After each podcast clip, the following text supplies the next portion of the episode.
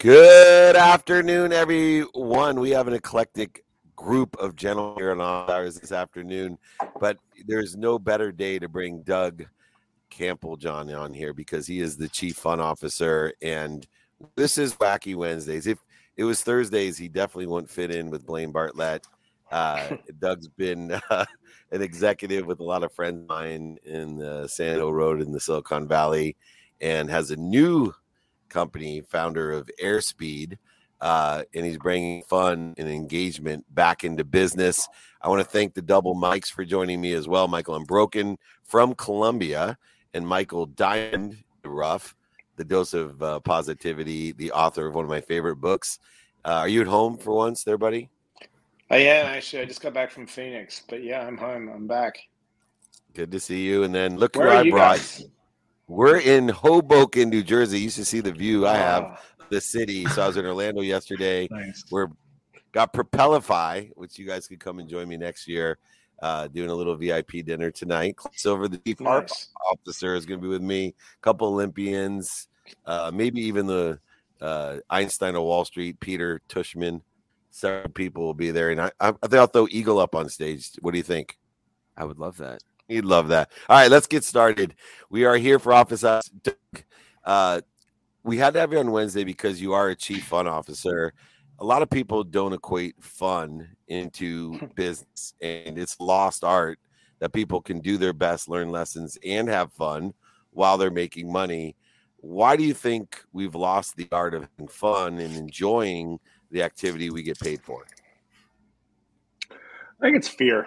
I think, you know, we've obviously the the whole world, and especially the U S economy, has gone through a lot in the last twelve to twenty-four months. And I think when people are operating out of fear, they tend to focus on what I call the downstream effects. Like, how do we get profitability? How do we get productivity?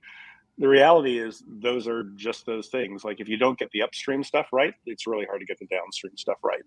And so I always focus on, you know, you know, the winning combination for me is always obviously great people who have a shared sense of mission, really understand what they're trying to get done, um, and a sense of connection to each other.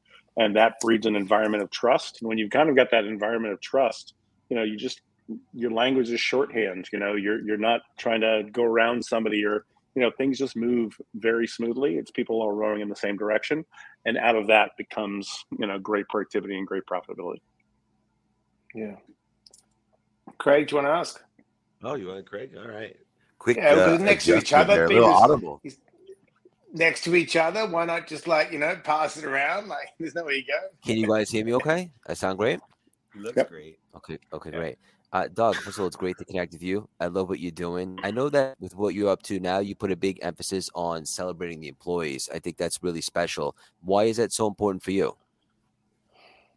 Well, I've always been kind of a, a culture junkie. Um, I started my career at Apple, which was a great, you know, kind of people-centered uh, culture. Uh, went in a number of startups. My last startup was acquired by LinkedIn, which is also really well a well-run company. Um, and I got to see it from the inside. Um, and I think that for me, all the things that I was doing when we were together face-to-face, um, I felt like when we were remote, needed software to help it.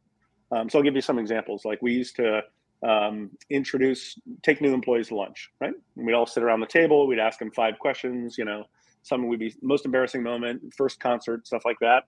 And it was great for everybody who was at that lunch. For the person getting interviewed, they had no idea what the questions were, the answers were for all the other people around the table. And anybody else who wasn't at that lunch or joined later in the company never got to hear any of it. So we have an app, Intros. It's in, you know, we have a, this family of Slack apps. So Intros now is, as soon as you join the Slack workspace, you get asked a set of questions. You get to go, everybody gets to go see uh, your answers. You get to go see the answers of your teammates. It's just a much more effective way to go do it. Um, so I, I think there are these moments of culture from when you recruit somebody all the way to when you let somebody go or somebody leaves the company that are all opportunities for you to either uh, increase or decrease that person's connection with the company. So exactly. Going off that, you, you were the V P at one stage of LinkedIn. In that mm-hmm. position, you know, you have to deal with a lot of stuff. Then you take that position and you make that pivot. How much pivoting was it? I mean, because it, you know, LinkedIn's a big company, and going from a V P position mm-hmm. and then and starting over, how how much of a pivot was it? You mean going from a large company to a small company? Well, it, it, there's a lot of rules, for example, at LinkedIn, and you're the V P, and then you have to transition in into that. You know, it, it's a different, it's a different area, and and you've got to yeah. kind of change hats, right? Because some people come in as the V P and they try to run it the way another company was running. It doesn't work. So you've got to learn to, you know, that emotional intelligence. So how did you pivot that? Because yeah. most people can't do that. Yeah. They can't change hats. Yeah, it's interesting because, I mean, we were a thirty person company when we got acquired, and suddenly I'm in a ten thousand plus person company. And you're right, like everything moves a little slower. There's a lot more meetings. There's a lot of other things that you, you have to kind of adapt to. But I think the, the the fundamentals are still the same, right? How do you obviously find great people, give them the shared sense of purpose, communicate well? In fact, one of the big aha moments for me when I joined LinkedIn was watching Jeff Weiner, who was the C E O at the time. Um, what an amazing job he did at cascading communications. So in an organization of that size, he was very deliberate about, hey, here's every single meeting we had, every two weeks we had an all hands meeting. Every time the mission of the company is repeated, um, every time we've got an opportunity to cascade, here's our goals for the year, here's our goals for the quarter. You know, I would hear the same messages being repeated in meetings and cascaded throughout the organization. Because what you want to be able to do is hold up a microphone to anybody in the company and say, what are we trying to accomplish this year? Or what's the goals of the company? That takes a lot of deliberate effort. And I think what COVID taught us was you can't just leave culture to bumping into each other in the cafeteria or, you know, having a beer on a Friday. You've got to be as deliberate with thinking about all these moments of connection as you do these moments of communication. My, my biggest transition, Mike, was going from meetings about meetings. That one pissed me off. I'm like, we have yeah. meetings about a meeting we're about to have. I would rather just shoot myself. Exactly. Yeah. That, that's what Speaking you know you're shooting yourself. I'm going yeah. to Columbia, Michael. I'm broken. Jesus Christ. Doug, I'm going to ignore David Meltzer for a moment and jump into my question. Uh, I'm very curious. You know, you think about this this trickle down leadership effect and the importance of it, especially when it comes to community. And I think one of the really unfortunate parts about the the disconnection in Uh, and, and really just business today, everyone being virtual and us often not really being able to help hold space for each other in appropriate ways as leaders. Like, how do you show up every day for your team in a way that gives them the space, whether virtual or sitting right next to you, to, to feel appreciated, to be seen, to be heard? Because we all know the, the number one thing that causes people to leave a position is lack of significance and acknowledgement. So how are you yeah. rectifying that or working through it in your company? Yeah, it's it's actually something that I've had to um, really work on, because I'm always somebody, like, if I was going for my own personal annual review and you said, here's ninety-nine things you crushed, Doug, and here's the one thing you could work on, I ignored the ninety-nine things. I just focused on the one. And so I'm very, uh, you know, it, it actually took years of work for me to be like, oh, no, that's right. I have to remember to give people recognition. So I'll give you another example of kind of real world versus, you know, virtual world. So at LinkedIn, uh, we would do this thing called go around the table, and it was called shout outs and personal wins. And so you go around the room and you give a shout out to a person in the room or a team outside the room, whatever it was, for something that they had done in the last week. Oftentimes you're giving recognition to somebody who's not in the room, so they don't even hear it. It's kind of silly that way. Um, and then the personal wins could be like, yeah, I, I just got a new puppy, or, you know, we, you know, we had a baby or something like that. And, you know, it's just my verbal description. Problem was, you have fifteen people or twenty people in the room. That's like half the meeting. That's like a half an hour to go around the room. So we actually have a couple of apps now. One is shout outs. And like, you can probably tell, I love building products. And, and a lot of this stuff was like, what do, what do I want for myself? Um, so shout outs is an example where, yeah, I can go give, you know, somebody direct recognition. But the features that I wanted were, if somebody wants me to give recognition, they can pose a recognition to me. So they can pose a shout out. So let's say my V P of engineering had an engineer who just kicked ass over the weekend. He could give that recognition directly, but he's like, you know what, that would be more effective coming from Doug. He can basically say, here's what Alan did. You know, here's the impact. Here's the company values it, it represented. It gets forwarded to mm-hmm. me in Slack. I can put it into my voice, and then I look like I'm really sensitive and a, and a very in tune leader, um, and I'm giving recognition. Um, another example was, you know, for the uh, for the personal wins, um, we now have this app called Icebreaker. So twenty-four hours between before our weekly company meeting, I get a Slack message that says, what's a personal win for you from last week? I go into my phone, I attach a photo or a video of something I just did. I spend five minutes tops in the beginning of our meeting going through a whole bunch of posts that people had. And I've learned more about people I've worked with for a decade in the last six months about their personal life than I had in those previous ten years. So, you know, I think there's, there's, you can do all this stuff in the real world, even if, or in the virtual world, if, if you're doing it over Zoom, but there are, I think tools make you, you know, kind of give you that Iron Man suit to be a better manager and a better leader. I'm going to steal that one, Doug. In fact, Raluca's our producer. She's going to take notes and make sure we put shout outs and personal wins on my options for topics for Mondays at my Monday morning meeting. So uh, thank you so much. Once again, free M B A for a day here on Office Hours with the double mic, my man, the Eagle, and especially Doug Camplejohn. Doug, we'd love to have you on our other shows as well. You're a wealth of knowledge, and congratulations uh, on Airspeed, get airspeed dot com. Five new Slack apps focused in on connecting and rewarding people. Incredible. It's amazing. Engagement and productivity are two of the things that we must focus in on. If we can just get past that eighty-seven percent of the people that work on engaged, imagine how productive we could be. Uh, it's an amazing advancement for all business and in their personal lives as well. Uh, Doug, promise us you'll come back. We really love to have Chief Fun Officer in the in the group. I will. Thanks for having me. Awesome. Thanks, thank you. All right. Well, they producers here put the right guy in the right place. That's for sure. Because would not fit in on the other shows. He's awesome. Uh, speaking of having fun, I'd be terrified to be Gavin right now, but he's going to come on. Gavin Lira is here, co-founder of the Empathy Firm. So at least that going for us, uh, empathy firm dot com. He's the co-founder of this P R firm. Welcome to the Wacky Wednesday officers from around the world. How are you, Gavin? I'm doing great. Happy to be here. And yeah, happy to help however I can. Awesome. Oh, I'm you are, because I was reading through stuff about your firm and about you, and I saw uh, something that really resonates with me. I talk about quantitative value all the time.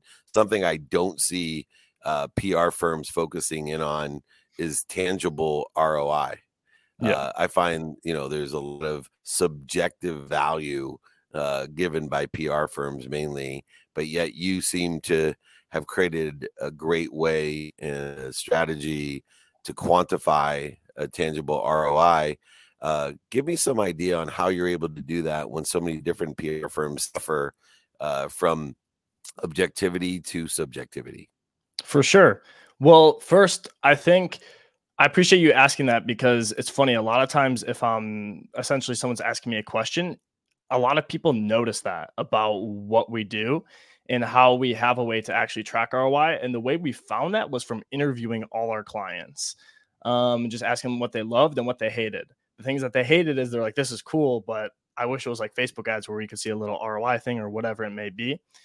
And that really made me think, I'm like, well, how can we do this? What's the closest thing we can get to it? Because obviously it's not going to be Facebook ads, whatever it may be. So what we did is we call it uh, the bottom of the barrel tracking strategy. And what that looks like is simply every client we work with, typically um, they're B two B businesses that are service-based.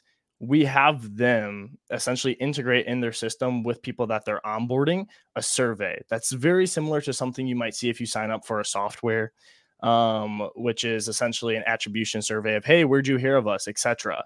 And it's a lot more in depth, and we make sure that each client actually fills it out, because um, the reality is, you know, if you have the survey and you send it over to them, you're going to get like a ten percent response rate, something really low if you're just sending over that email. So a lot of times we teach them how they can integrate that in their onboarding and literally screen share with the clients that they're working with and have a conversation about where they actually saw them, what their journey was like before signing up.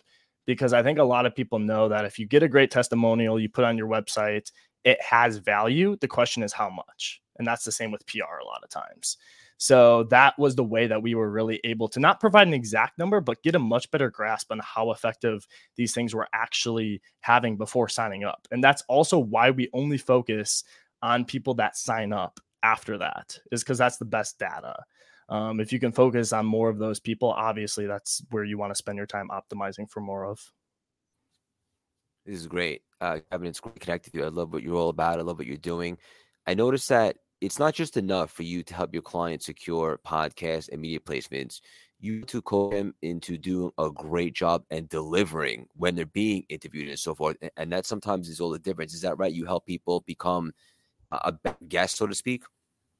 Yeah. So it's interesting. A lot of people's hesitations towards even coming on podcasts or putting out content on social media aren't just um, thoughts that this might not work for me, et cetera. It's that I might not be good at these things. So we actually have someone on staff that ha- is experienced with media training.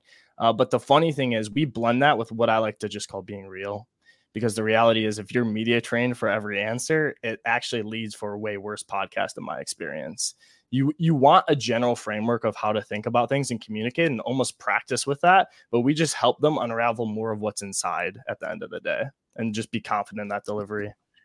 And before Mike, uh, would you suggest, you know, taking a ton of mushrooms or ayahuasca before an interview? I personally have never done it, but you know what? It well, would it is Wacky Wednesday, Gavin. Yeah, I was about to say it would be an experience. This guy. That's why I don't tell you my secrets, David.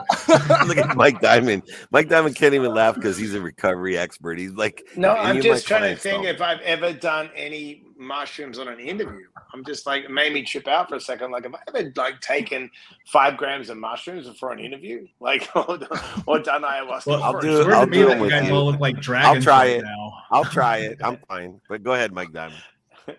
So that's so great. Empathy P R. You can't get better than that. So the P R game's changed so much, and you know there's a lot of pay to play. So how do you keep, how do you navigate that with authentic stories? People not just you know buying like because anyone can write anything these days and pay for press and put stuff out. And so how do you navigate that so it is authentic and people are telling the truth and then their stories are all you know on point? For sure. So it comes down to a few different things.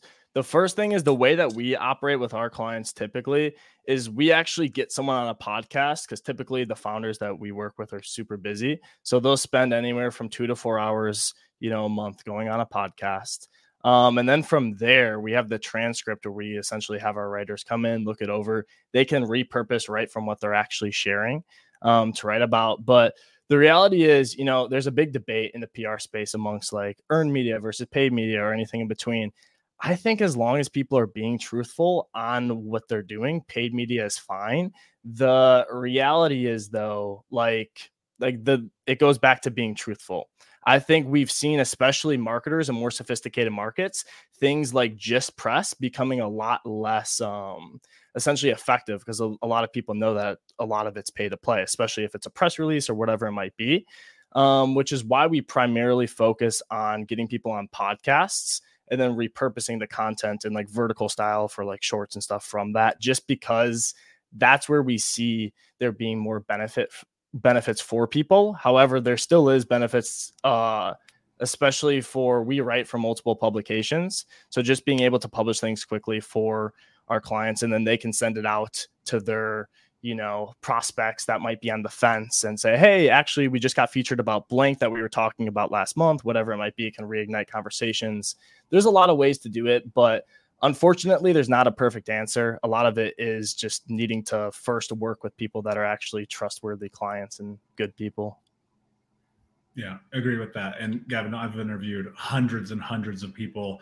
Uh, there's a handful of people who are super media trained that will never see the light of day that I started a podcast with, because uh, authenticity and getting to the root core of someone is ultimately the goal, I believe, every time I sit down with someone.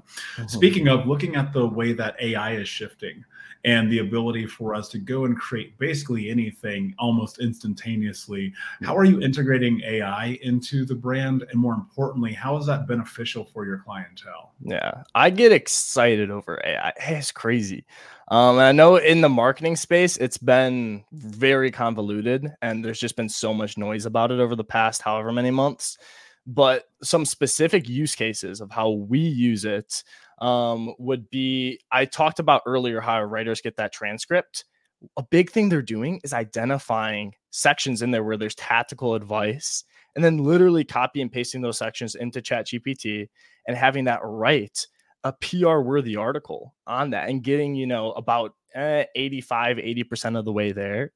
Um, and then just proofreading. So I believe I heard Gary Vee say this first, but really what it's done for a lot of our writers is it's turned, instead of spending eighty percent of their time creating and twenty percent um, editing, it's really flipped it. And now a lot of them are spending eighty percent of their time editing. Uh, so their output has really increased because of that. And there's a lot of other ways that we use it too. Like there's a tool called Video dot A I. There's another one called Get Munch. Both are really great tools for uploading a long form video and for what they're worth, getting good short form content um, out of that. And yeah, then also the, the cool thing is if you really want to take it deep, we do this for some clients, but we found most people actually don't want to get this involved. You can also go and literally have it write tweets based off the things you say, LinkedIn posts based off the things you say. And this is where it's cool, in my opinion, is taking a transcript that you've already said and then using A I with that. Because the problem with A I, if I say, make me a post on how to get booked on a podcast, it's going to come up with some generic information that's probably good info, but it's not authentic to me. But if I go on a podcast, teach our process that we actually use, take that actual tra- transcript and tell Chat ChatGPT just to reformat it to be essentially a LinkedIn post, now it's authentic to me because that's my legitimate advice, which is essentially what we've been doing um, for people. And that's always been our approach to it instead of just using it to create something they didn't say. Yeah, zero to one used to take longer than one to a hundred. Now we've sped up the zero to one process through A I. And, uh, you know, I think if you could repeat those two solutions for our community uh, to try out, uh, what were they again? For sure. So the ones that I would recommend is if you're on a podcast, you can easily repurpose it by putting it into something like um, Munch. It's called Get Munch or Video dot A I. And then if you have that transcript, it could be from that, or you could literally film yourself on your phone talking about stuff. Like whenever I write an article, I don't write it, I speak it. And then I put it into ChatGPT and I tell it, make this into an article, then I edit it. Same thing with a lot of posts I have. I'm not the best at creating posts. I'm good at the hooks. And I like the body to be typically created by A I, but it's done through my actual words and transcript, not just some generic advice that the machine came up with. Yeah, and the more dummy accounts that you have and upload more content to, you can actually add the additive to the content that says, as if I were Gavin Lira, co-founder of The Empathy Firm, or as if I was Michael Ambroseable, mind genius, body soul healer, or Mike Diamond, period. Anyway, great to have you again. It was great to be on your former podcast there, The Future Millionaires. Yeah. Now I got to go on The Future Billionaires because you're so rich. But anyway, Gavin Lira, co-founder. Yeah, I was just going to say, I was wondering if you remembered that, but it was awesome. Oh, yeah. On. That was about three years ago, but I, yeah. I remember. How can I forget a gorgeous face like that? Anyway, welcome to Wacky Wednesdays. We're here on Office Hours with the Eagle and two mics. Uh, we're going to have fun. Come back and visit us soon. Thank you again. Great advice, awesome buddy. Coming on, guys. Thank you. Thank you. All right. Next time, let's make the mark. Mark Donnigan here, company builder and marketing consultant, waiting patiently in the wings. Welcome to Office Hours. It's Wacky Wednesday, so don't be scared. Don't be afraid to have fun. Oh, and don't be afraid to unmute yourself. Mark, you muted.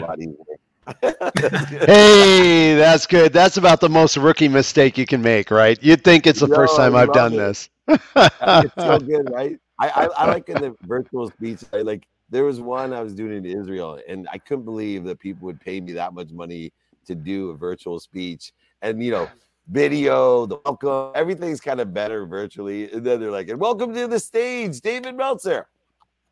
Anyway, oh, I'm a, I'm a professional. Of, uh, yeah, that's right.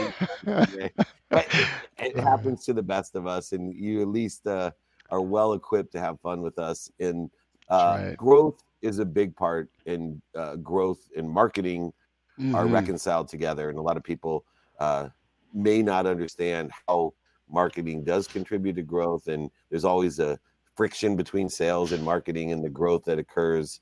Uh, yeah. But you work as a virtual C M O and yeah. help really empower companies to understand the importance of growth stage marketing. Uh, what are the key mistakes you see uh, from these startup businesses, as you're one of the best consultants and work with so many different companies to help them with their go-to-market framework? Yeah, so just for super quick context, I work with um, pretty much exclusively technical founders that started their company from, uh, you know, some sort of a core technology innovation, technology invention. Um, so these are folks that are they're, they're doing stuff that's generally pretty hard. Um, the biggest fallacy Uh, that we have to overcome, and at the point that I get engaged, is that because they really did build something significant, whether it was stated or not, they had the either my invention is so great, the world's going to beat a path to my door, you know, or it's so obvious this needs to exist that if you build it, they will come. And oftentimes, these founders get hoodwinked a little bit because they do get some initial early adopter traction. Maybe they very quickly scale. You know, they land a couple really um, sizable logos. They scale to five million dollars and, you know, voila, they're already out shopping, you know, for, uh, for, for the yacht, right? All of a sudden, sales just grind to a halt. You know, revenue grinds to a halt. No one wants to return their phone call. And they're going, but what happened? You know, I got here and now I can't grow it. And so, you know, really the, the biggest challenge uh, that, that I think we all, and it's a little bit humbling, you know, to be frank, is to step back and say in all of our respective businesses, you know, unfortunately, rarely being the best um, is what's going to dictate who's the market leader. You know, at least initially. And so then the question is, well, what does dictate? And it really gets down to executing on what I really prefer to call go-to-market, because go-to-market to me is the whole summation of marketing, how you present products, how you talk about yourself, your messaging, as well as how you sell, you know, strategies, the tactics behind that. Yeah, I love this, Mark. It's great to connect. You're so good at capturing attention and educating and engaging. And I know it's not by coincidence. You. you have a, a four pillar framework, and I'd love to find out a little bit more about that and how that's set up. Yeah. Yeah, absolutely. So, you know, there's really uh, um, the way, again, because today, um, Uh, attention, buyer attention is so fragmented. And, you know, there's just so much competing, right? All the various social networks and, you know, all of the groups that we're a part of, email, et cetera, et cetera. Um, so it's really interesting how if we if we rewind and we look back like ten, twenty years ago in the B two B buying process, um, for many types of products and industries, the vendor was kind of in control. And, um, you know, again, I come out of technology, I T. twenty-five years ago, you know, dates me a little bit, but even twenty years ago, um, if I needed a significant up, update, upgrade in my network, I re- I had to go chase the Cisco sales team. I had to as the buyer, and I might have millions of dollars at my disposal, but I had to go chase them. And in some cases, even sort of make the case of why they should meet with me this month and not, you know, in forty-five days, sixty days. Boy, has that changed, you know, across the board, because now buyers are making decisions uh, as much peer-to-peer, talking to colleagues. There's so many ways that they're getting information, and information is ubiquitous. So I created kind of a framework, which is very simple on the surface to understand. Um, it's simple to execute, and yet I find so many marketing teams aren't doing it. And the framework really starts with this. You're moving people through four gates. You know, it's kind of how I like to think about it. And so the first thing is, if you think about the market, is you have to capture their attention. And um, this is, you know, even just starts with like, we even exist, you know, which if you're a startup, if you're in the earlier stages, you're just trying to like even make people aware of you. But if you have a little bit more longevity, people may know you exist. Maybe they forgot about you. You know, that can happen to some companies, especially companies with longer legacies or longer heritages who have reinvented themselves, maybe really viable, but the market sees them as they were twenty-five years ago, right? So you have to capture the attention of the buyer, and then you're moving them through, or just the market, if you will. And then the next gate is education. And education today is really the essence, in my view, of what marketing is all about. You know, the old um, better, faster, cheaper, let me give you the three bullets and, you know, click here to schedule an appointment. Those approaches just flat do not work today. So much of the buying process is happening unaided from the vendor. And I saw some really interesting numbers from Gartner, which I've written about, is that somewhere around greater than fifty percent of the buying process or the buying journey happens before the buying committee even contacts a vendor for a meeting. And, you know, you can think about how profound that is. That means by the time that I'm in, my sales team is in front of a customer, the good news is we're probably on a very short list because we're there. The bad news is if I'm not in that room, in other words, if I wasn't selected, the odds of me suddenly getting into the buying process are really, really slim. I have a steep uphill climb because the buyers have already done more than fifty percent of the work, you know, and and they're probably not going to put it all on pause, you know, while they catch up with, with, with a new option. So this whole educate idea is so critical because I need to make it as a marketer so that someone who's in a buying committee is going to be able to self-educate. They can get the information they need. And then that takes me to the third gate. Because obviously we don't just want them to be consumers of information. At some point, we need them to engage. Now, um, what I find is that, uh, you know, there's a huge emphasis on get me leads, right? You know, get me leads, get me meetings. My sales team needs meetings. And, you know, a lot of times when I get contacted by a founder or by a C E O, you know, at the core, that's what they're saying. You know, Mark, I feel like, you know, we've got good people in marketing. You know, I don't necessarily think we need to replace them, but I'm not getting enough meetings. I'm not getting enough leads, and you must have the magic button, you know, is is what the inference is. Well, engagement starts with even something as simple as maybe I've got all ungated content on the website, except for one piece that's sort of my marquee, you know, really something that there's super value in. They engage by agreeing to give me an email address. Maybe give me some contact information. Maybe do something where they are giving up now something that can be useful for me, you know, in a lot of different ways. And of course, it can go all the way to, you know, they they call and they request a meeting. You know, hey, I, I would. I would like to get a demo of your product. I want to sit down with your sales team. When can we meet? So there's that engagement gate. And then you notice I haven't use the word like conversion or close because too many processes want to jump from the capture their attention to like sell them something. You know, it's like just skip all those steps. And in the conversion step, which is the fourth gate or the convert step, as I like to call it, phase, um, that again can be as simple as I have converted them to be willing to even accept a meeting invite, to be willing to have me come on site, to be willing to take one of their engineering team members and get with my engineering team who supports our pre-sales engagements and have a serious discussion and lay out a framework for how they're going to evaluate the product, the technology, et cetera.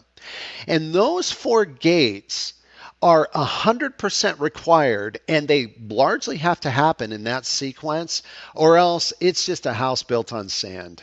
You know, one final comment is that this is a flywheel. Sometimes you have to go around multiple times before you get to closed one in terms of, you know, a P O. So it's not like it's step one, step two, step three, step four. Hey, when are we going to close? You know, how quickly are we going to get the business, get the P O, et cetera? I think you're absolutely right. And um, we're going to have to have you back as well. I love this show because it's, Kate, tell me about your entire life. We're going to give you the next two minutes. Good luck. Um, yeah, exactly. No, this is great. I love it. Jump right in. Right, we got four more steps to go round and round. Uh, we're going to start the next guest with the mic uh, instead of us. But uh, Mark, we have a lot of different shows in a lot of different places to learn about understanding how growth does occur today, which is different than it used to be. And check out growth stage dot marketing. If you're wondering how we have a revenue-centered approach, a good market framework in order to effectuate making more money, helping more people, and having more fun, check out Mark Donovan, Donnigan. He is the expert, and he's available for you, too, as well. Just go to growth stage dot marketing. Come back and join us. It's Wacky Wednesday. We'll put you on Serious Thursdays next. Sounds good. Thank you. Thank right. you. Great advice. We're going to M B A for the day here. Me, the Eagle, in Hogan, New Jersey, and the double mics all over the world. Uh, but next on the mic. Whoa, I'm dropping my mic. You got tough mic. Good thing I got two spare mics over there. As if we haven't learned enough today. Uh, you know, I feel like I'm hanging out with my brothers and my sister. Uh, there's so much academic prowess uh, joining us on Wacky Wednesday. I think they got it mixed up. They put him on Thursday. Uh, but Doctor Pradeep Kumar Sacitharan, he is the C E O Whoa. and founder of, is that close enough? I'm that's a, good. That's a good, that's a good try. Like that. It was, wasn't it? Well, you know, you've lived an extraordinary life. And I imagine that your parents very much like mine uh, because you don't go to schools like the ones that you've gone to and pushed into an extreme academic position. Uh, it's just remarkable what you've learned, and also as a professor yourself. Uh, what was it that, you know, as a refugee of war and a teenage gangster, has led you to the finest institutions in the world uh, to become a PhD, I believe, in molecular and cellular medicine and some other non-complex features of things that you might or may not know. Uh, but imagine that your parents have had a great influence on your educational prowess. Um, yeah. Th- well, first of all, thank you for the um, invite. To be honest with you, I, I'm very honest. My parents didn't have any any input. Um, uh, they were not educated as much. Um, so, you know, it's in a naive way, it's good because I had so much freedom to learn on the go mm. when I was young. Um, wow. Unfortunately, I was around bad people. Um, so I learned bad things. Um, so I got into a gang fight, pretty serious one at twenty-one, got into a coma, got hit on the head, woke up. By the way, I didn't see God or angels, anything like that. I woke up and I was like, hey, I need to change my life. And I made phone calls. Um, I learned sales uh, from a dropout. I just, I was working in shoe shops, um, getting money, uh, day-to-day paychecks. And I learned sales, and I learned that it's a numbers game. So I just started phoning community colleges. And one woman said, hey, um, come in. I just put my head down. I got a scholarship to, to do a master's. I was thirteen calls to get a scholarship to get a master's. Then I made forty-seven calls um, to get a scholarship to Oxford for a PhD. And at Oxford, I became um, as the first scientist in history to discover a drug and become a European, British, and American scientist in two thousand seventeen. So I went from dropout to Oxford in four years. Then at Harvard, I was a Fulbright scholar in six years. And that's all phone calls, by the way, if young people are watching. Just phone calls and a, a passion to do what I do. And then they said to me, hey, this is a great C V, kid, but you can't do all this stuff you dream of. It will take thirty years. So I said, okay, what do I do very well? I make phone calls. So I made two hundred thirty-two phone calls. And one guy picked up in China. He said, come over. So I finished at, all my PhD um, at twenty-seven, got out of Harvard at twenty-eight. I went to China with no English or no Chinese, uh, a bit of limited English, as you can see. And then I landed and I became associate professor and vice president by thirty, where everyone else on my kind of age bracket was still trying to do, work out what they're going to do. So I went from dropout to all this at thirty, and I said, the system's all wrong here. I'm not listening to anyone anymore. I'm going to do what I do, and I'm just going to go for it. And during the pandemic, I was in China. And again, remember, it's a numbers game. And so I got locked down, and everyone was locked down. And I turned up this hotel where foreigners can eat. And they said to me, oh, you can only come to this hotel to eat. You can't go anywhere else. I'm like, all right, cool. all I see, David, I see all these Chinese men on laptops. And I was like, hey, hey, um, what do you guys do? Because you're meant to be on lockdown. And they're like, we own factories and we control the city, so we can do whatever we want. So what do I do? I'm like, this is a numbers game. Let me see your numbers. Because by that time, I'd done biotech business development. I moved from academia to biotech now. And they said to me, hey, uh, we do four hundred thousand a day, two hundred percent R O I. I'm like, what do you sell? Toys, paper clips, um, cardboard boxes, storage. I'm like, where do you sell this stuff? On Amazon, e-commerce. I'm like, what's that? I'm a scientist, right? By new numbers and business development. So I started hustling. I never lost the hustle. So in the day, I used to be vice president and professor. At night, I used to write Amazon customer reports in English and translate this for these Chinese factories. And that's how I learned Amazon and e-commerce. I learned on the hustle at, at night. And then, thank goodness, I learned that, because when I came back to the U K during and at the end of the pandemic, they said to me, hey, kid, you're thirty-two, your C V is amazing. Now you're overqualified. We can't make you vice president like in China. This is the West. You got to wait twenty years of experience. I'm like, to hell with this, you know. Um, there's no ego here. So I quit. I started my own e-commerce business. We turned into eight figures in uh, two and a half years, uh, selling a variety of commodities. Um, so I still use the science and background, but it's, it's, it's, the, it's the childhood hustle and keep going. I say no, it's a numbers game, a sales game, and a risk game. We just started buying companies uh, and we're raising more investments now. So it's been a it's been a very uh, interesting thirty-seven years on life. So yeah, just don't listen to anyone and just keep going. And I, I'm I'm really worried about the system, because uh, the system and the data tell a lot of people you can't do a lot of things, and we shun a lot of people's talents because we don't get certain grades or certain position by a certain time. Um, so yeah, I'm kind of a I try to call myself a serial dropout. I dropped out a lot of things in life. Love it, Mike. I mean, your story is incredible. The one thing I have to ask, so you, you had the epiphany when you went in the coma. Uh, no, after, afterwards, when I woke up. Afterwards, I don't, I don't after when you wake up. Yeah, yeah, but I'm saying afterwards. Yeah. But to be so savvy and, and get into trouble, because I've broken every rule as well when I came from Australia to get to America. Were you book smart as a kid? And you just you just make bad choices because you're disempowering choices, because the way you've you've got the hustle and the book smart is really rare. It's hard to yeah. get a PhD and make two hundred phone calls. That doesn't that doesn't exist in people. They're like, well, it'll come. I've got the PhD. Do you know what I mean? So where, where, there, there's something brilliant about you in both areas. You're a savage in both areas. Very rare. I, I call it lazily intelligent, uh, and I'm being very serious. And I tell my kids, uh, I tell my students, I don't have any kids yet, to be lazily intelligent. So, hey, I've got this grand ambition. What's the easiest and quickest way to get there? Because I only got sixty years. Probably by sixty, my you know my privates won't work. My testosterone's down. By sixty, I won't be doing much anyway. Oh shit! So, I'm fifty-five. Start Slow jacking down, yourself dude. up with T R T. You, you're smart. But, you, no, you better come down here to Colombia and get some stem cells, David. yeah, and I'm, you know, I'm I'm being very raw and like I I'm. Just, I hope my wife's not listening to this. I, I'm I'm flabbergasted. Like a lot of high I Q people, just you know, again, I'm like, how quickly can I do it? And the quicker it is, it's a numbers game. And I learned that as a child, like how quickly can I hustle to meet new people, to get to my goals. So yeah, that's what it is. And I've, to the, to your point, I've never been book smart. I liked history and science, but I never got the grades. But it's just, again, by the way, little things. I, my friend, best, I said, he remembers, he keeps telling me, you're not the smartest, but you got the way.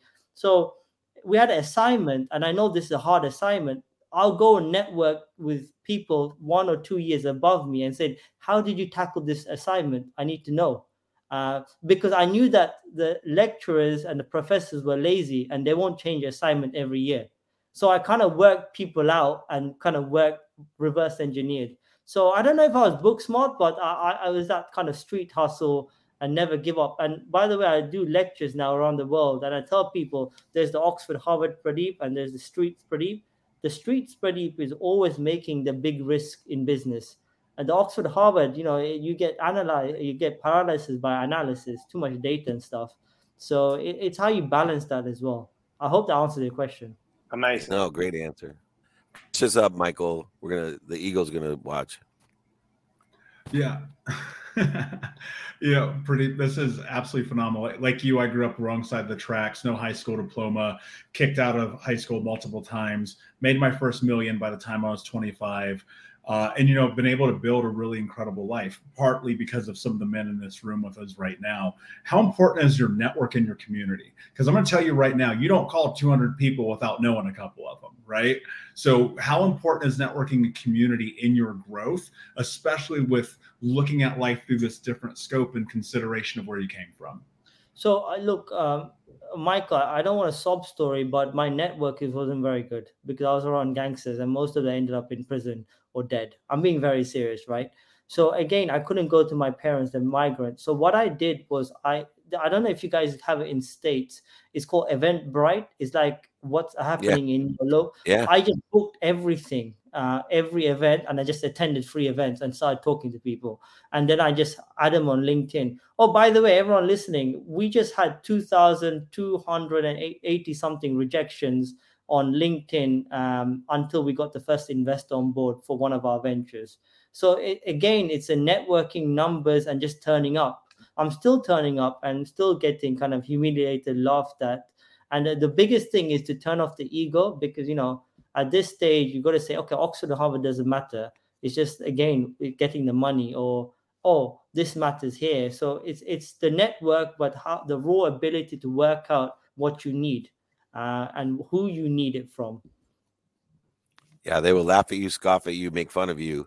Then they'll applaud you. There's nothing like old school, pick up the phone and ask. And my friend, and I'm going to try to butcher his name one more time, Doctor Pradeep Kumar Sacitharan. Is that close? Sacitharan, some, some say. Ah, Sacitharan. Thank you so much. C E O and founder of Donsfield. Come back and visit us. Your stories are incredible. Your achievements are even more unbelievable. Thank you. You're incredible, man. I'm going to have to rewatch myself. Uh, the fastest way to get to where you want to be is to ask the people that are already there for directions, and your proof in the pudding. Thanks for joining us on All Hours. God bless you all. Thank, Thank you God. so much. Thank you. Bro. Awesome. Great stuff. All right. Round the horn real quick. I'm going to start with Craig, the Eagle Siegel, who's going to be speaking this evening uh, here at Propelify's V I P dinner. He buttoned his shirt just for the occasion. What is your takeaway of the day, Mister Siegel? To be honest with you, the last guy, uh, Doctor Pradeep, really moved me. I, I just love his story. No excuses. Pick up the phone. Make stuff happen. Um, I don't know. That guy's story, I just think that's relatable to everyone. Anybody could do that, but will they? That one stuck out. Awesome. Go King all the way down in Colombia. What's your takeaway for the day? Yeah, oh, my God. Um, here's my thought, dude. Like, I think about this a lot. And what, what, what I need to smile. Man, Doug Camplejohn was a, a, so good. I, you know, we're gonna have a meetup V I P dinner in Colombia. Uh, I got a place that we're gonna go. I can't tell you about it right now, though. Um, uh, cool. And so, Doug, Doug Camplejohn, amazing, because as leaders, we have to remember to celebrate the people who help us accomplish our dreams. And we don't do that enough. I mean, David, I know that you're amazing. You don't do it enough. Craig doesn't do it enough. Mike doesn't do it enough. I don't do it enough. And it's like we, we've got to be better about that on a daily, weekly, and momentary basis. Well, Dave, before I say, imagine if he, he didn't realize he was like live and he had, was doing an amount of cocaine and he ripped his head up like like Gary like the old, he's like, oh, we're live. Yeah, yeah. Well, look, we're live. Yeah, like a Zoom, the Zoom faux pas, right? Uh, I thought we were in pants. Uh, yeah, exactly. And he's like, "Here's every. I thought it was three o'clock. It's two what?" Like, it's out of his mind.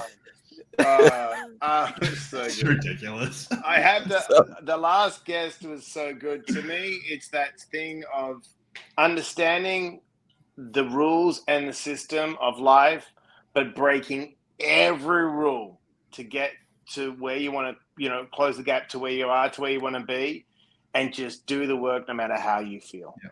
Just do the work every day and don't look for any, you know, anything. Just do the work. Yeah, and for me, um, you know, the simplicity of knowing what you want and going to get it by asking for help and not quitting. You know, when I lost everything, people asked me, how'd you make it back so fast? It was like I took all the ego out of it And I just said, hey, who do I know that can help me get back into a financial position that has the capacity of not only financial opportunity, but also financial relationships? And instead of boosting my ego with my own law degree and the business schools and the, you know, all the speaking and the big business and the Jerry Maguire bullshit, it was like, I'm going to go buy stuff and sell it for more than I buy it for, but I'm going to go and broker million dollar deals instead of jerking myself around, you know, as Jerry Maguire, so people can say, oh my God, I dreamed of being you. Well, that didn't pay the bills when it all went down. And I love the fact that he had Harvard, Oxford, all the all the prestige in the world, and he realized that ain't going to pay the bill. I'm going to do two hundred thirty-two calls and uh, get where other people want to be in thirty years from now and in less than thirty days. And uh, I'm sure that's about how much time it took him to make those calls. So uh, don't lie to yourself. If you want to get something, go ask someone to help you and go get it. You don't rely on all the things that people look for and judge. Remember, there's a huge energy crisis between what I truly am and what I want people to think I am. And just because you have degrees or money or other things, that doesn't mean that you aren't what you are, and that you guys are definitely the real deal. That's what this, this hour was about, having fun and showing our essence. Hopefully we didn't offend anyone, but this is who we are. We're having fun from around the world. Michael Unbroken in Colombia, Michael Diamond in California, the Eagle next to me in Hoboken, New Jersey. We'll see you guys tomorrow. Take a dose of positivity.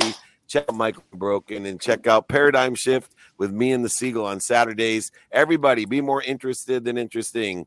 Be kind to your future self. Do good deeds. Come see us. Thank you. Bye, guys. Awesome.